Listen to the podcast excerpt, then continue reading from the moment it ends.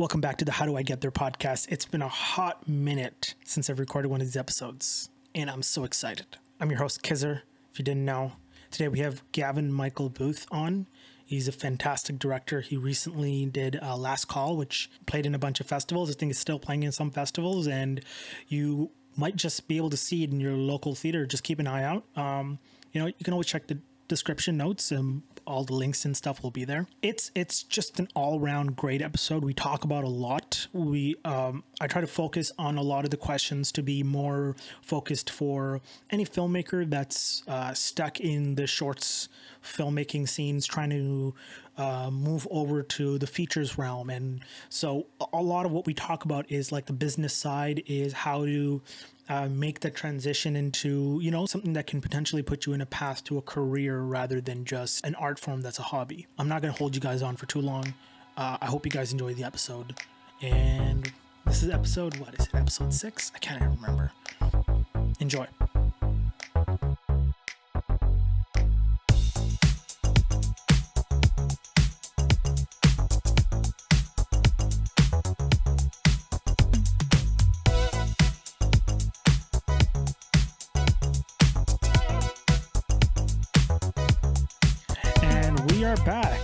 Hey, Gavin, how's it going? Doing as well as anyone can in strange times. Yeah, yeah, no, no, for sure. Uh, yeah, so I mean, uh, welcome on the show. Uh, I guess, uh, like, my first question is, is uh, what are you kind of up to right now? Like, what are you, what are you doing, especially during this whole uh, pandemic right now? It's actually been pretty busy. Right, right up until when everything started, I was out at film festivals. Uh, I, I had three festivals sort of back to back and as I was leaving the last one is exactly when when lockdown started. Uh, and at first, it's just kind of like you know, I think like everybody just had a, a week, a week or two of kind of, uh, I don't know what to do. I really yeah. don't know what to do, especially in the film industry. But slowly but surely, you know, the gears started turning on. Well, like with this laundry list of you know passion project short films that I've shot that need to be edited. I've got mm. this is going to be the greatest time to get some writing done uh, and also then the quest to to look for work so that I could pay my bills and stay stay alive. Uh, so quarantine just actually keeps getting busier and busier, and I ended up getting a a film deal for something that I'm going to shoot during lockdown. So uh, working very hard on script rewrites and prepping uh, this sort of unique concept film that we're going to be I'm going to be able to shoot uh, largely from inside my apartment that, that keeps everybody safe and social distance and and uh, ultimately is a fun project to make. Yeah, that's uh I mean it, it it's quite interesting because I think everyone's um everyone's like day to day and weeks have been very very different um, some people have been like insanely busy and other people have been just like um, just trying to find like uh, motivation so to say right because it's it's a really weird time to be able to like um, really get to certain places to be able to let's say write for instance right? Because uh because your mind is so cluttered. I'm saying like as a writer i find it sometimes uh harder when your mind is so occupied um to be able to get into the certain zones that you would be able to when your mind is clear right? So it is quite interesting uh to see everyone's kind of process uh and everyone's day to day kind of just like you know all of a sudden just change it's um it's it's going to be interesting. I'm I'm really interested. I was trying to think forward of like where are we going to be in five or ten years and looking back at all the stories. You know, even even mm. you know great disasters of our time, things like 9-11, all these stories of hope, like the sort of like Gander, Newfoundland, where all the planes were diverted to. There's always stories of hope and people who overcame mm-hmm. the odds. And I always try to think that like let's let's let's try to be let's try to look forward, but at the same time realize, well, how could I be a small part of making that positive change instead of complaining about what's happening because we don't we don't have control over it right now. Yeah. So we gotta we have to figure out a way to make the best of it. Yeah. Uh, I'm going to kind of like sh- shift gears a little bit, kind of try to bring a little things back. Um, everyone has their own kind of like story in a sense, right? Like how they kind of got into the, into like film and stuff like that. And just for like the, some of the people even just listening right now, um, I'd love to know a little bit more about like what kind of brought you into the, into the film scene, um, like as like a writer, director, so to say, um, like what what kind of what was the first thing that you're like okay maybe i kind of want to try uh filmmaking writing directing and so on it really started in elementary school for me when I was in the eighth grade, like growing up just outside of Windsor, Ontario, in, in the town of Amherstburg. Uh, I would you my it's my mom had I was in seventh grade maybe. My my mom had gone back to university later in life so while I was in seventh and eighth grade she was she was at school studying social work and she had to rent a video camera from like a, our local video rental store also rented a camcorder and a lot of people would rent it for the weekend to film family events or kids birthdays or family vacations and she had rented it to do an interview with i think one or two people uh, that, that she had to present in school and on the sunday i was just kind of like well can can me and my friends use it like make a little movie mm-hmm. and that was that was sort of it the minute that that happened i i started my friends and I would save up our allowances and rent the camera whenever we could for the weekend, and and go out and make these dumb little parody movies like Indiana Jones and the Lost Remote Control or Friday hmm. the Thirteenth Part Twenty Seven, and hmm. we get really inventive. Like if if somebody had a fire pit in their backyard, we'd put um, we put somebody in there so their legs up to their torsos in the fire pit, mm. and then we pretend to like run them over with the lawnmower as if Jason was running them over with the lawnmower, and just you know it was always ketchup for blood and mm. plexiglass in front of the lens so we could spray blood at the lens, and uh, and and it just sort of stuck. And then my high school, uh, General Amherst High School in Amherstburg, had an amazing video program. They had just upgraded to all this fantastic, you know, broadcast level editing gear and cameras and I just started getting involved in shooting sports games and sort of like video yearbook type material. And anytime that an English class said, Hey, you can uh, write an essay or, or, do a video. Like I'm doing a video. I'm doing a video. So I was always making short films and trying to push the limits of this, you know, now sort of antiquated equipment that they had. And by the time I was finished high school, it was pretty clear that this is this is what I really want to do. And I've always loved movies and loved creative writing.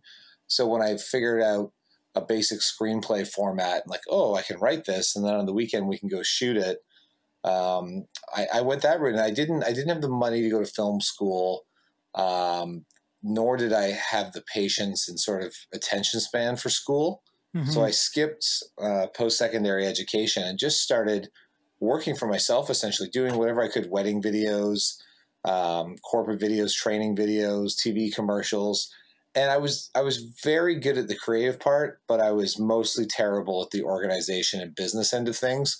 Mm-hmm. Uh, and looking back, I think it's because I really didn't want to do that. I wanted to make movies, but I I felt rather than get a, a regular job somewhere else and, and struggle through trying to sell a script, I just thought, well, if I can just stay creative and in the process probably buy some video gear along the way. Mm-hmm. But then I had to become a full time business owner and staff people, and, and, and I wasn't particularly fond of that. Still, still got to do some amazing work, and uh, and then the, the one of the big breaks for me was I ended up sneaking. I used to sneak into concerts in Detroit, pretending I was there to interview the band as mm-hmm. press, mm-hmm. Uh, and with the help of a local Detroit radio DJ at the time, Steve Grunwald. He helped me get into uh, the rock band Third Eye Blind's concert many, many years ago, and uh, kind of hit it off with them, and I ended up getting hired by the band to shoot some tour video stuff. And the singer of the band was producing his girlfriend, who was a super famous musician at the time, uh, was producing her album. So I got hired to kind of shoot like a documentary with the making of the record, to edit and put that together. That came out on, on uh, like a double disc. The CD and the DVD came out together when the music industry was trying to save illegal downloads by giving out free DVDs and and just kind of kept working from there just meeting more and more people and, and, building my way up until i actually got into making you know official music videos that are like short films and then my own short films and features how much how much do you think um, that world of like music videos and shooting that helped you on your path to like features and shorts? Features more to say because uh, I mean like shorts is uh, lives in a very like oh trying to build like a portfolio sense. Features is more of like a business. Um, so how did how much do you think that led into that? I actually did it completely backwards. I made my first feature before mm. I ever made a music video or a short film Uh, technically, I made a music video, but it was like a live off the floor Right, thing. where yeah, we're fil- yeah. filming with multi multi camera and editing together. hmm Uh, so I, I, my path was learned by failing because I, I, we made a movie, we finished a movie, and there's Mhm. some good elements to it, but it's definitely not something that was ever going to be sold in a in a big way or really like take the industry by storm. But hmm the best lessons it taught were were by failing at so many Yeah. elements of it. Uh, and then I then I wised up and said, oh, maybe I should do some music videos. And uh, I had just was just talking about this the other day that 2012 for me was a year that I did somewhere around 40 music videos in one year. And it was the best learning experience of my life because there was the biggest lesson was there was no time to keep tweaking and editing and or overthink things because I, I was so bad. I, that was almost a music video a week. So I was always in pre-production on one, shooting another, and editing another all at the same time. So there was no time to nitpick the edits and, and take forever. It was just, nope, there's a deadline. It's got to get out. You sort of learn to let go of your art a little bit more. You Mhm. just say, okay, it's it's done and it's out there, and I can't think about all the things that I would change, and and that's that's been a valuable lesson. But then also just music videos, every single one of them can be a little different. Sometimes one's comedy in tone, other ones are really dark and sad. It, it could be uplifting, and uh, so it's it was fun to. It's almost like jumping between genres and getting a small taste of everything that you know narrative storytelling has uh, in a very quick process. Versus Yeah. if I if I if I did a feature in each genre, we're talking about potentially a lifetime's work.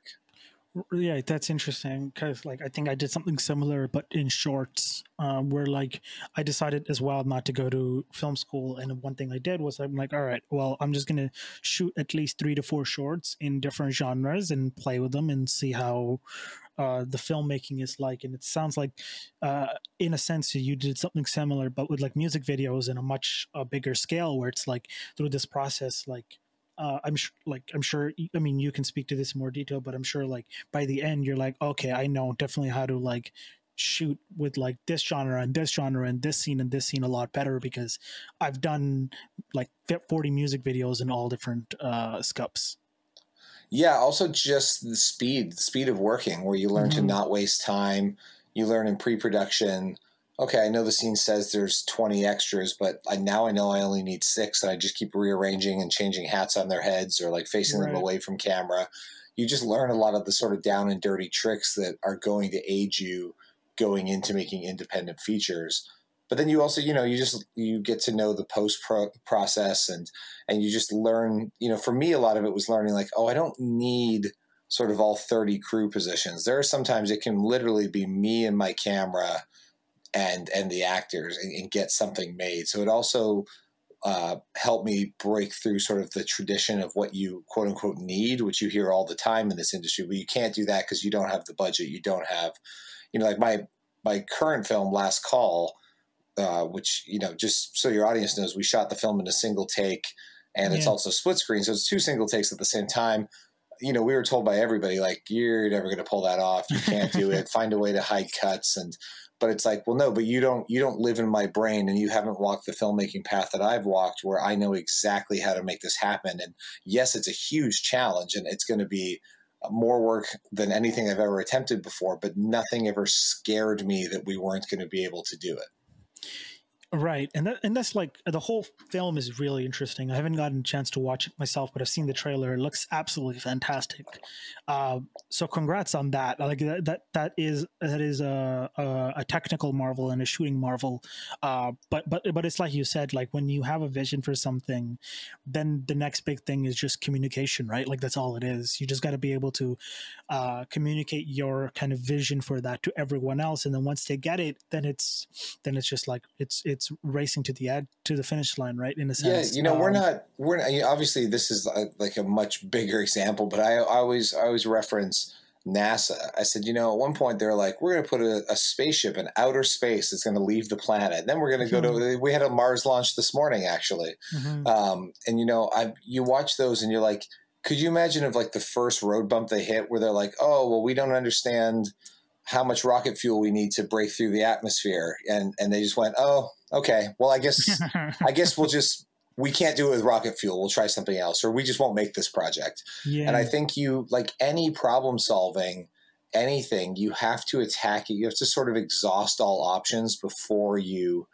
decide to like like because you don't want to lose the ambition of your film. Like part of part of what's going to help you break out in this industry is making things that are, are bold statements or you know unique use of camera and editing and things that people haven't done before. But what what's great about that is like you should never look at it on the script and just be like immediately. You don't want a producer working with you that immediately says we don't have the budget we can't do this and it's like okay well yes from your previous experience but can we have a brainstorming session where everybody we have all of these wonderfully creative people in all departments on the film let's brainstorm it and after the 20th you know ideas presented that we can't do it, then we'll change it. But let's not start at a position of giving up and watering things down. You know, let's mm-hmm. let's go for the bold vision. Mm-hmm. What's what's something that I would love to know is before the features, right? Did you try to do a bunch of shorts, or did you just go right into the features? No, I, I jumped right into my first feature, and that oh, that was that's that's a lesson I would not advise to anybody. Um, but I, and unless you've uh, unless maybe if you've gone through film school and but I think by nature of film school you probably end up making some shorts along the way.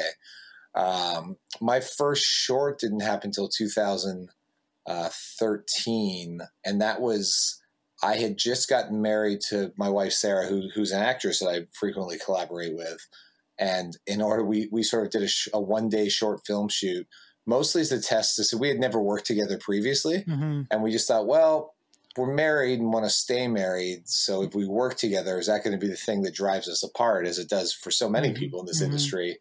We did the one day short, uh, which ended up getting into the Fantasia Film Festival. It was a little genre short called "To Hell with Love," mm-hmm. and that's the first time that I got to work with Adrian Ellis, who's my my regular composer and uh, cinematographer, Ian McMillan, who uh, shot the Scare House, my feature film, and mm-hmm. is now shooting Dream Crusher, which is the the sort of in quarantine project that we're making. Mm-hmm, mm-hmm. And uh, yeah, it was, short film was a much different beast because I filmed for one day instead of you know twenty three or twenty four days in a row. Mm-hmm. I was like, oh mm-hmm. man, this is much more contained because you can put all of your effort. You know, so it's like making a short film is is a 10k race and then finishing your feature is like running a marathon every single day for uh, for however many days right, in a row. Right, so like right. you, like any athlete, you should train up. You should start with the simplest thing, and then build build up your skills. Uh, yeah. So I, I highly no, recommend yeah. the short film route. Yeah, and, and and I think that that's something that I tell anyone that's like uh, just making this thing about making a first film or whatever it is. It's like even if you're, uh, even if it, even if it's not even just about like uh, the practicality of production if it's just more about like learning the medium of the of, of the art that you're trying to tell right? It's making a short over and over again is going to get you a sense of like oh so this is what this medium is capable of and this is what i'm i'm interested in. Uh, i think something that like i'm fascinated about as well is and i think a lot of people that are living in like the shorts realm is the, the business of shorts is very different than the business of features. And um and i mean shorts don't really have much of a business uh, uh, i mean like some do with like small distributions of through like cbc and other places like that but especially in like in in the canadian uh market right? Like how do you uh, what's your kind of advice in a sense of like someone that's like making shorts right? And it's like okay well do i just do I just like take a loan and for like 50k and make a feature? Or how do I or do I just keep making shorts? Or what's your like if you were doing it now what what, what would be your approach with the knowledge that you kind of have? It's yeah it is a strange thing you know short films have always been thought of as more of like a calling card. You kind of make yeah. your short to prove what you can do to show producers show studios show you know telefilm or funding bodies in canada uh, that you're capable and have the artistic expression and, and a real voice and, and, grasp of the medium before somebody's mm-hmm. going to give you money and control of a feature. Mm-hmm. Um, but you know, the the great shift there that opened the doors for everybody was YouTube. And 2005 or six, whenever YouTube launched, where suddenly you could put your short film online and share it with the entire world, and you became your own distributor, and, and you could find you know, if you made a sci-fi film, well, then you could share that link in sci-fi website communities and, and amongst people on social media that, that had little sci-fi groups. Like you, you, it changed. It, it was a paradigm shift and in creators being able to get their content out to the world. And so largely short films don't have a revenue stream. You can build up a YouTube channel and, and put it on there. You can, like you said, there's there's things like Omeleto and Dust that, that yeah. will purchase for a small fee uh, short films, and then it goes on their platform, and, and they they have millions of followers. So hopefully, people end up liking your film. But um, so technically, it's the same process. You're making a short film to get attention on yourself as a filmmaker or an actor or a producer, whatever it is. Because there's also the great shift of as video technology has gotten cheaper. You know, we're now literally anyone with an iPhone and a laptop can make a feature movie. Um, so there's no more limitations and, in having to buy expensive film reels and rent expensive cameras and, and have this massive crew. Yeah. And that, you know, so it's allowed a lot of actors and writers to to become producers and creators and make their own content. Uh, so you know, there's there's tons of film festivals all over the world submitting to film festivals is great. Obviously, a lot of what I'm saying doesn't apply currently because a lot of film festivals have had to go virtual, and, and my verdict is still out on if that's going to be a good thing or even remotely the same experience. Because you know, just just submitting your film to one film festival, if you travel and attend the festival, you if if you are good at networking and just talk to people in the lobby and, and go see other people's films, you'll generally meet no less than another 20 to 30 people in the film industry, which is exactly why you made the short film to meet other people that you can collaborate with and sort of like it's like growing an army. One one man against the film industry is is very difficult. But if you can build a core team and, and start to make friends in the industry and collaborate on projects together, you will you will infinitely improve your skill sets and your sort of network to get to where you want to be making features or directing television, whatever whatever the end goal is. Yeah. So, I mean, uh, from what I'm getting from that is it's it seems very much like you know you should make a short, uh, collaborate with people, help people on their projects, and then send it to festivals. You know, meet people there as well, and the slow process of then meeting more people, collaborating with more projects, and just keep repeating that and building your network is kind of the way to go, and that's the path forward to then potentially go on to like features and other stuff like that. Yeah, the biggest thing, even even at a festival, it's like um, I always use the Kevin Costner movie Field of Dreams as a reference. You know, it's it, it's misquoted because it's actually if you build it, he will come. Talking about his dad, but the, mm-hmm. the popular phrase "if you build it, they will come." And people think, "Oh, I got in a film festival, great. People will just show up and see my movie." It's like, well, if you're a short, you're usually in a block of other shorts, so yes, yeah. there will be some more people there, but it's still your job to promote and draw people out and make sure that they see it and then mm-hmm. after the festival, you know, even if you're in a, a, giant sold out movie theater, what are you talking? Maximum 300, 400, possibly 500 people seeing the movie. Yeah. There's a, there's a big, big, big world out there that, that, that wasn't at that one festival. So how are you going to get, you know, the, the best thing you can do is share that around directly, try to meet producers you want to work with and send, you know, get to find a way to email them and, you know, shamelessly stick your short film in front of their face and say, "Hey, will you watch this?" and follow up and bother them. And um, you know, I, I I do that when I'm trying to attract new music video clients, or you know, I get a lot of like, "Oh, well, your last film was a horror film. Do you think you can do a drama?" It's like, okay, well, I have these two shorts and I have this music video, so like, just everything just becomes sort of a a tool in your toolkit to help sell yourself. Uh, but it's always going to come down to you. And a lot of a lot of artists don't want to be sort of business people and marketing people, but I would strongly advise understanding how to market a YouTube video, how to how to help boost and market a Facebook video, and even largely consider what was your goal in making the short film. If your goal was to get as many people to see it as possible, so people will will know who you are and sort of help build the brand of you as a filmmaker, maybe don't even go to festivals. Like, sure, if you can get into Sundance, do it. You know, it's gonna it can be life changing. But the you know the real truth is the majority of festivals they're all run by wonderful people. Uh, sometimes there's wonderful audiences, but they don't they don't have the clout and the sort of industry attention Um, so you're always going to meet other filmmakers. It's always a wonderful experience to go and attend. I, I love all like for Last Call, for example, we went to 30 or 40 different festivals and I've, I've loved every single one that I went to.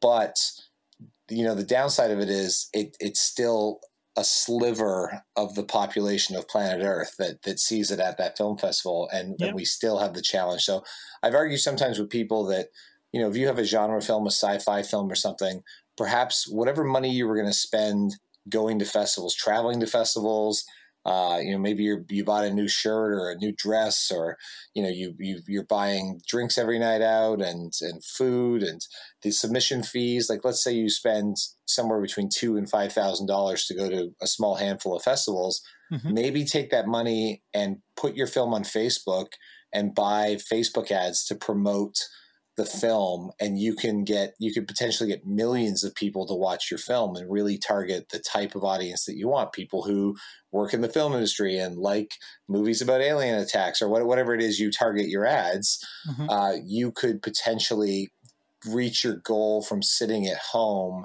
and not having to take weeks of your your life out of because not only are you spending the money to travel to festivals you're taking time away from your job and your family and yeah. and, ev- and everything else at the same time. So um, a lot of people stare at me blankly, and I think what happens is young filmmakers, particularly, you don't really learn all of the faults of the industry and the problems of the industry and the disappointments of the industry until you do it. And it's one of those things where you know it's it's similar. We all look at our parents, and our parents say, "Oh." You're not old enough to understand because you haven't done this yet. And you look at them like, well, you're crazy. That's never going to be me.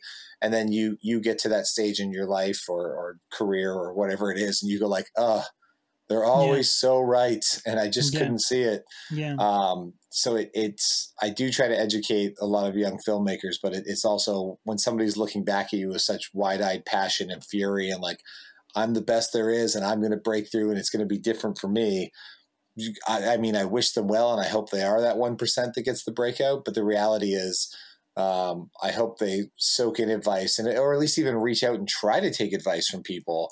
Um, you know, they just don't always know the industry. They know their craft. They like making the creative part of it, but to not educate yourself as much as possible on the business end of it. And you know, with with Google and the internet and all these amazing websites like No Film School and um, you know, IndieWire articles, whatever it is, there are endless resources to teach yourself about film distribution and how film buying works and what festivals to sort of look out for and what festivals, you know, how, how to go to a festival and have the best experience out of it and gain the most.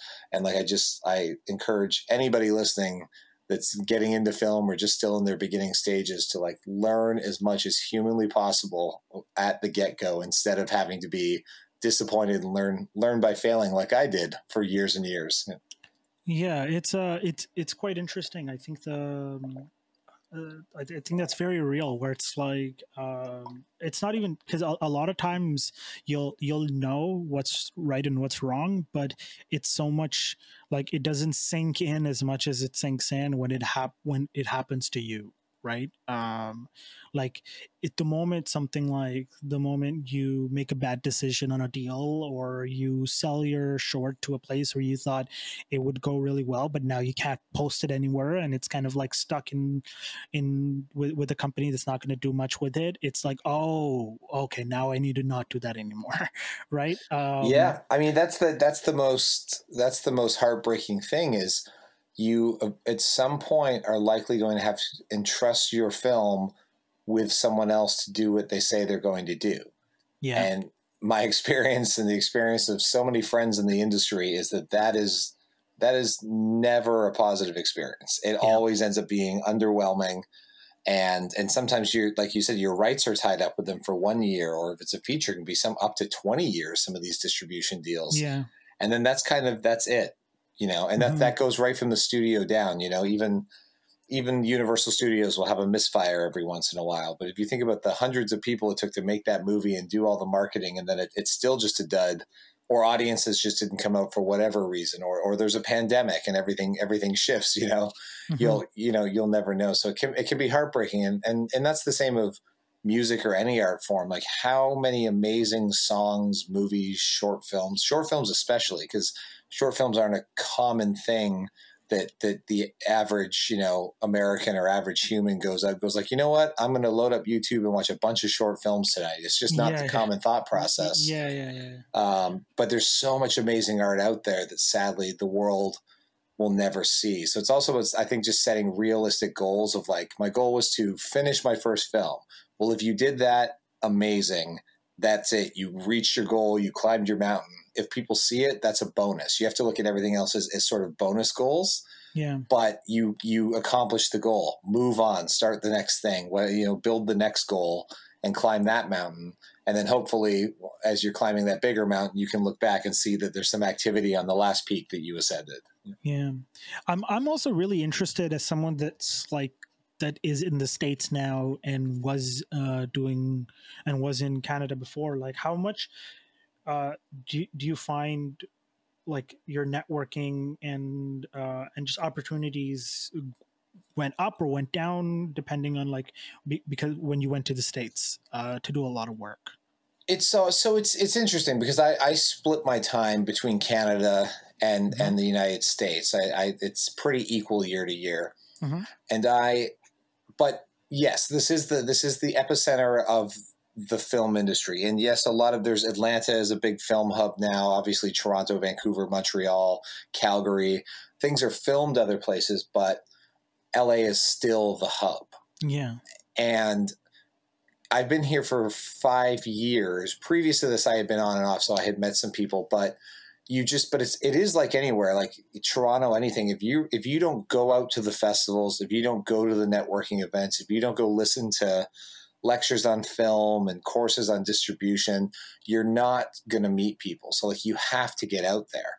But then by the nature of going out there, you start to uh, just meet people and, and talk talk about your project like that's the big thing you know like even if you don't have a manager and an agent to help you kind of get meetings like the biggest thing is if you if you've written the script if you've done the work if you put if you put your pitch presentation together talk to everyone that you ever meet and know about it because they it's it's uncanny the amount of times that somebody goes oh i i was just with this person the other day.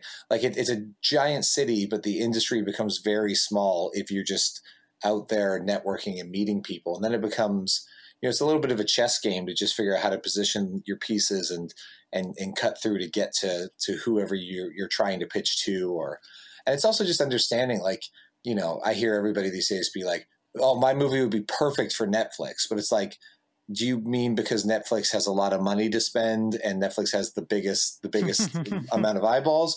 Have you actually tried to research what makes a Netflix movie? Like, what's the average budget? What what do they require? Do they need stars in it? Do they prefer, prefer comedies over this or that? Um, you know, you you have to do your homework, and that's that's the same in any career field. But something about the arts, it just gets overlooked all the time, and people just are looking for like just a blanket success, or like, oh, I'm just going to walk into this studio and pitch. But it's like you got to know what they're looking for, and what what other elements would be helpful to attach and have on your team. Like, oh, if I had, uh, I'm pitching a uh, an action movie. So, man, if I could get Jean Claude Van Damme to agree to play a tiny part in it, and he's already attached. Well, when I walk into that studio, their eyes are going to light up a little bit more. Versus like, what do you have? And you're like, I have this excellent script and nothing else.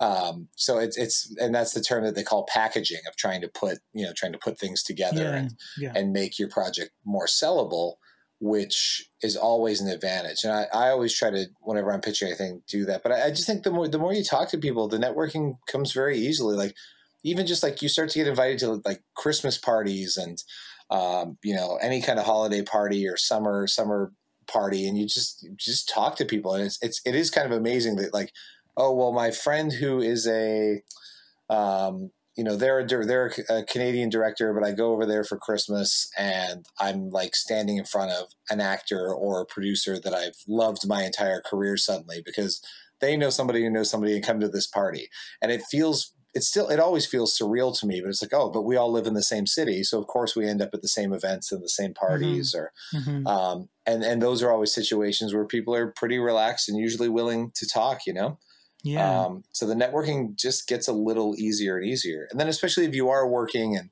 putting your film out there at festivals and things, you, people are going to know who you are faster and faster. There's just, it's undeniable. So, talk, going a little bit back to something that you mentioned about, and you didn't mention, you just mentioned it briefly uh, about like managers and agents, right? And I don't know too much about uh, the inner workings for for for your the way you kind of do business and and network and stuff like that. Uh, do you have a manager and agent? Uh, I currently have management. I don't have an agent at this Mm-hmm. time. Uh, at the beginning of the year, I had a shakeup. I, I left, Yeah. like, parted ways with my uh, Mhm. manager and agents, and then signed with my new agent, uh, Mhm. Maritza. And it it is interesting. There, you know, the the idea of a manager, the basics of it is a manager is somebody who gets to sort of intimately learn all of your projects and what you're about as a filmmaker, and then they try to network you. They try to help you get meetings, get doors open at studios, and and help get your projects made. Where an agent will do some of that, but an agent is also, you know, looking for as as a director, it's a little little. It's different than an actor. It's very Yeah. simple. People are looking for actors, so an agent is, is pitching them to to the roles. Yeah. But you know, they're also like they're the deal makers. They're the ones to to do all the contract review and help you know get you the best deal and, and, and shop you work when there's interest out of something that a manager has set up essentially um, and i you know a lot of people get an agent and a manager and then they will that's it they just stop and they sit back and they go whew i got a team now they're going to take care of me and like the, the truth is even with the best of intentions managers can't you know they have other clients they have there's only so much time in a day they might be limited in like okay they they know this person at a studio but there's 400 other people that work there that they don't. So like you have to i almost treat it like oh i don't have a manager. I'm going to just keep working as hard as i can and keep networking on my own. And then but it becomes a, an amazing thing to have somebody to bounce ideas off of and everyone i do like for example this afternoon i had a meeting uh, that's that was self-generated. Somebody emailed me from a from a production company and said, "Hey, would do you want to come in and pitch?" But I always tell my manager that because a they might say, "Oh, we've worked with them in the past. I know this person. Like, you know, mention me, mention this. It'll it'll go a long way." Or they might say, "You know what? I don't know anyone in there, so amazing. Get get your foot in the door, and if you need me to follow up with anything, you start to learn to tag team opportunities and just." uh, you know, you but but people who just sit back and go like, oh, my agent, my manager are going to take care of my career. It's like you're you're almost you're almost adding years, if not decades, to your struggle because you you have given up Yeah. the fight. You know, it, it, and like again, simplest analogy. I mean, everybody's just plowed through the Michael Jordan documentary, but if Michael Jordan was like, oh, I have all these other great teammates. I'll just, you know, I'll do a half-ass job and we'll still Mhm. win. It's like, no, you still have to strive to work as hard as humanly possible uh, to be to be the best. And yes, you've got an excellent coach screaming at you and motivating you, but you still have to, you know, dig deep, work hard, and and and commit your. You know, this isn't a career that is usually like a, a casual thing. It's it's not. You don't get hired as a director and then like a corporate office structure. Every once in a while, you're going to get a promotion until you retire. Um, you know, every time a project ends, it really is a like, well, I'm starting over for the most part. Yeah. You know, because each Yeah. project is its you know it's it's a different beast it's different people financing you're not you know some directors are lucky to work with the same studio their whole career or the same financiers but it doesn't that's not the normal case especially yeah. in independent film. Yeah. What's what's interesting to me as well is do you find that like most managers end up coming through to you along the journey as you're just trekking along? Or do you find that in most cases it's like hey now that you've made a bunch of shorts now that you're like let's say you're making a feature you made a feature let's say now you're reaching out to managers yourself. It can it can go either way. Like i definitely know stories. My i'm i i feel like the eternal underdog there are ways that i feel like perhaps my career should have broke open a little bit more than it has mm-hmm. Um, but this this manager came to me, which which was great and is a good feeling. And I think if you just continue to make work and have output and, and show your determination, it's going to attract the people to you. Like you know, my my my wife being an actress, for example, same same sort of thing. The minute that she lands a, a regular occurrence on a TV show, let's say, there's there's going to be people reaching out because suddenly it's uh, there's there's a bit yeah. of a lazy mentality to it and the music industry is the same because I work I work doing so many music videos. I see it where they're like, oh, okay, that band that band sounds great, or that actor's talented, or that director's really talented. But once there's traction, they they it's lazy because they just see like an easier sell now. It's like, oh, okay, they've done they've done all the hard work. I can I can now get behind them. So yes, it is possible to have a manager at the very beginning. Like if you get somebody who truly believes in what you're trying to do and sees the vision and knows that they can help sort of shave off years of that pursuit. But the the more typical is you're going to have to go out there and prove yourself against all odds before those allies come in come into the picture. Yeah, that's a it, this part of the whole place is always really fascinating because I mean the the circle that I kind of live in is just like filmmaker. I just know filmmakers, and we're all just making shorts, and we're I mean especially in the in Canada because it's like the the funding bodies, the only ones that really exist are all like government based, and so it's all like mm-hmm. grants and applications, and uh, and so it the whole uh, social media scene and crowdfunding and all that other stuff that's kind of like been really fascinating to me. So whenever i'm talking to uh, producing friends and stuff like that i'm like no let's like let's put it up online because online anyone can watch it. Like if you if we're just sending it to like festivals maybe local festivals it's like the same people that we know are watching it, which is great, but it's like our reach is not really going past our immediate circle, right? It's like yeah, it's, it's kind of like it's kind of like asking your friends at your birthday party if your birthday party's fun. You know, it's right, it's it's you're, right. you're, just you're you're preaching to the choir essentially and not right. not branching out. Right. But you know, I, I will say anybody, especially in Toronto, all you need to do is go to Bern Euler and Warren Sonoda's Canadian Film Festival, especially if you've just moved to Toronto or just mm-hmm. sort of like starting to get to know people that independent film festival, you will meet everyone that you need to know to make movies in in that one like week, that one four or five day period. Uh, and you'll also see some amazing films and, and go to some amazing parties. But you will, if you just go there and talk, say, "Hey, I'm looking to make movies. I just moved here," or like, you know, I just made my first short film. Like the the Toronto scene is incredibly open and inviting. And I, I remember when I moved there from Windsor, I was just like, oh, people aren't like competitive with one another like they are, but they're still they're much more inclusive and just there there was a mentality of like we can all help each other. How do we collaborate and support each other's work? Mm-hmm. Uh, so that festival, and then specifically for for genre stuff, Blood in the Snow Festival that Kelly Stewart runs is another one where it's just you can you can stand in the lobby of that theater and meet everybody in the Toronto genre community that's that's making making horror movies or sci-fi movies or, or whatever it is. Um, and and it's just nice to know that outside of everything else that you're going to do to pursue your career, you can still just show up to those two events every year and keep keep me because there is a value in getting you know continuous FaceTime with people, and the longer you spend around the same group of talented people, you're likely going to end up collaborating with some of them. So there is there's definitely a value to that kind of like repeat audience. But yes, if, if your goal is to get your work out to, to fresh audiences and more people that you haven't met than just than just staying in in an insular sort of submitting pattern for festivals isn't isn't going to be the thing that works for you. Yeah, yeah, it's it's quite interesting because I think that uh, as someone that's like been trying to focus more and more on like okay well how do we get this feature funded? How do we wh- what do we do now that we made shorts and stuff like that? I think the whole canadian two American systems are really interesting to look at because they're very different, uh, at least from my limited understanding, where it's like most, uh, like, because in America it seems more of like a business, and in Canada it's more of like an art form, right? Like to the funding bodies themselves. It's uh, like, how do you, like, because someone that like knows that a lot more, I'm, I'm assuming, uh, like, can, can you speak to that a little bit? Um, what what are your thoughts on like especially in terms of like funding and investing and for like the like in in America versus versus Canada?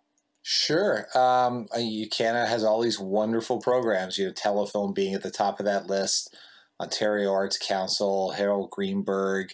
Um, well, Bravo Fact is gone for short films, mm-hmm, but mm-hmm. Um, Much Fact is gone. I know there's a Bell Fund for music videos now, and um, Factor for for music and music video projects. You know, America doesn't have that. You know, when I tell people that the government gives you money to make movies, they just they stare at me like, "What? What alien country do you come from?"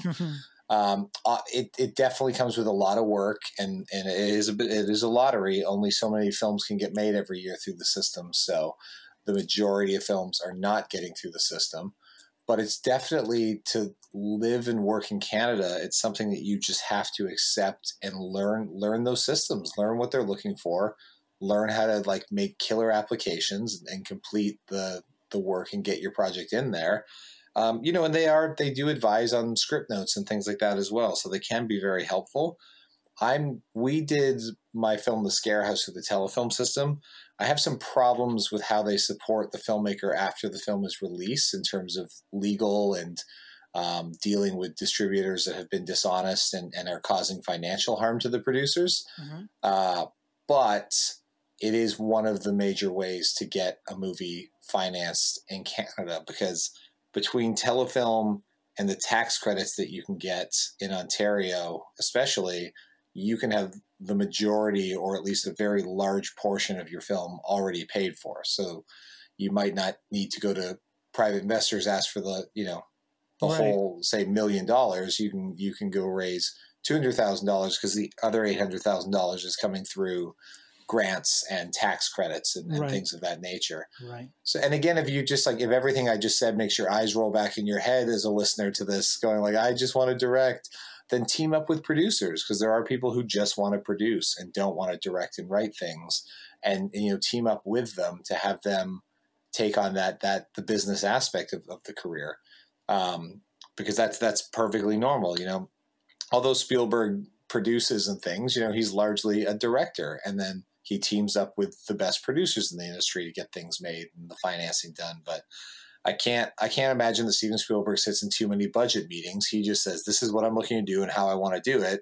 And then, you know, people on the business end of things figure it out. It doesn't mean he doesn't understand how it's done.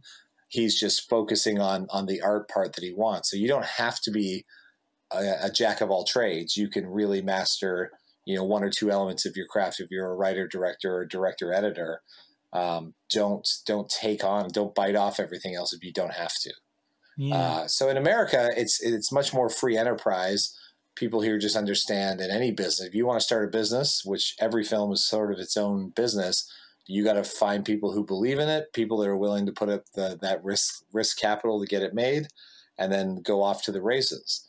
But you can smartly prepare yourself where you can go to distributors in advance and say, listen, I'm going to make this movie. Here's the script. Would you like to get involved now?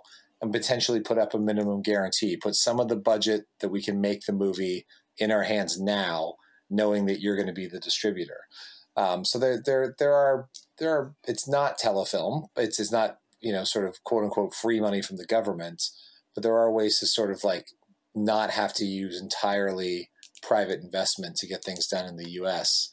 But what I find the U.S. just much more understands that entrepreneurial spirit, mm-hmm. and I, I can never tell in Canada if it's because the system has been around forever that most or a lot of the film industry just relies on it, so they don't think outside of the box in terms of private investment. But the truth is, you know, Canada just there's a smaller population, there's less movie theaters, there's less people that are renting on Amazon and everything. So by nature, spending the same amount of money if your film is only going to stay in Canada and not break out to other parts of the world to, to recoup money, you can't spend as much money. Yeah. So the, the government end of it helps you create a larger budget, uh, you know, technically a, a better production value piece of cinema or get some bigger name actors in it. But it, but the risk is is averted for the large point because it's not it's not somebody's private money entirely. Uh, I think that's I think this is like a really great place to end it off, um, dude. It's Gavin. It's been an absolute pleasure having you. Uh, where can people see anything that you're trying to do right now? Sure. I mean, my, my website is gavinmichaelbooth.com. That's got tons of shorts and music videos and uh, other feature stuff, and lots of behind the scenes. The film Last Call that I was discussing earlier is being released uh, theatrically and on VOD around September 18th uh, through Mutiny Pictures. So we just signed that deal. And Knock on wood, again, it stays. Yeah, yeah, yeah, exactly. Everything. Yeah, who knows? Yeah, it might it might be virtual theaters. It might might be no theaters. Who who knows? Every month is a new. Uh, it's even you know I don't know if you saw in the news. There's an earthquake this morning in, in Los Angeles. We all got woken up at four thirty in the morning, and, and, it's just like yeah. I just start seeing the jokes of like, hey, who had who had L.A. earthquake on their 2020 bingo card of all the, the bad things that are happening this year.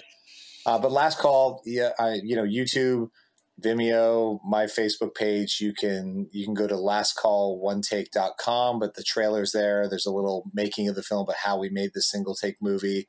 Uh, but it it did very well festivals. Reviews so far have been nothing but extremely positive, and we're just super excited for the world to sort of see our little artsy fartsy single take movie now. And uh, so, getting excited for that release and putting together the DVD materials and uh, and then I, I, always have music videos coming out. So if, you, you're interested, you can follow me on Instagram, on Twitter, on, on Facebook. I'm, I'm always around. And, and I always say this too. I'm always super happy to talk to filmmakers out there that are looking for advice or, you know, need, need help on a project or anything. I, I, I, I 100% believe at all levels of this industry, we have to look out for each other and stick together and work together however we can. So I'm, I'm always happy to chat with people. So don't be shy.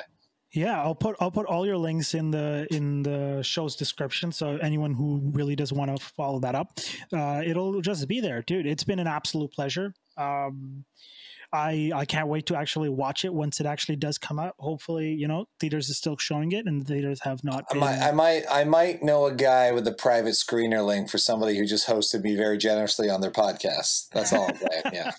all right, yeah. all right, all right. Take care. Okay, take care.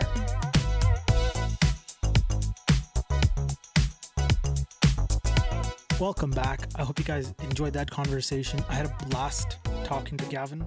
I watched his trailer, The Last Call, and he it was just immediately I'm like, all right, I need to talk to this filmmaker. And that kind of brings up a point that I really want to make to any of the filmmakers that are starting out and are trying to get a better footing in the industry.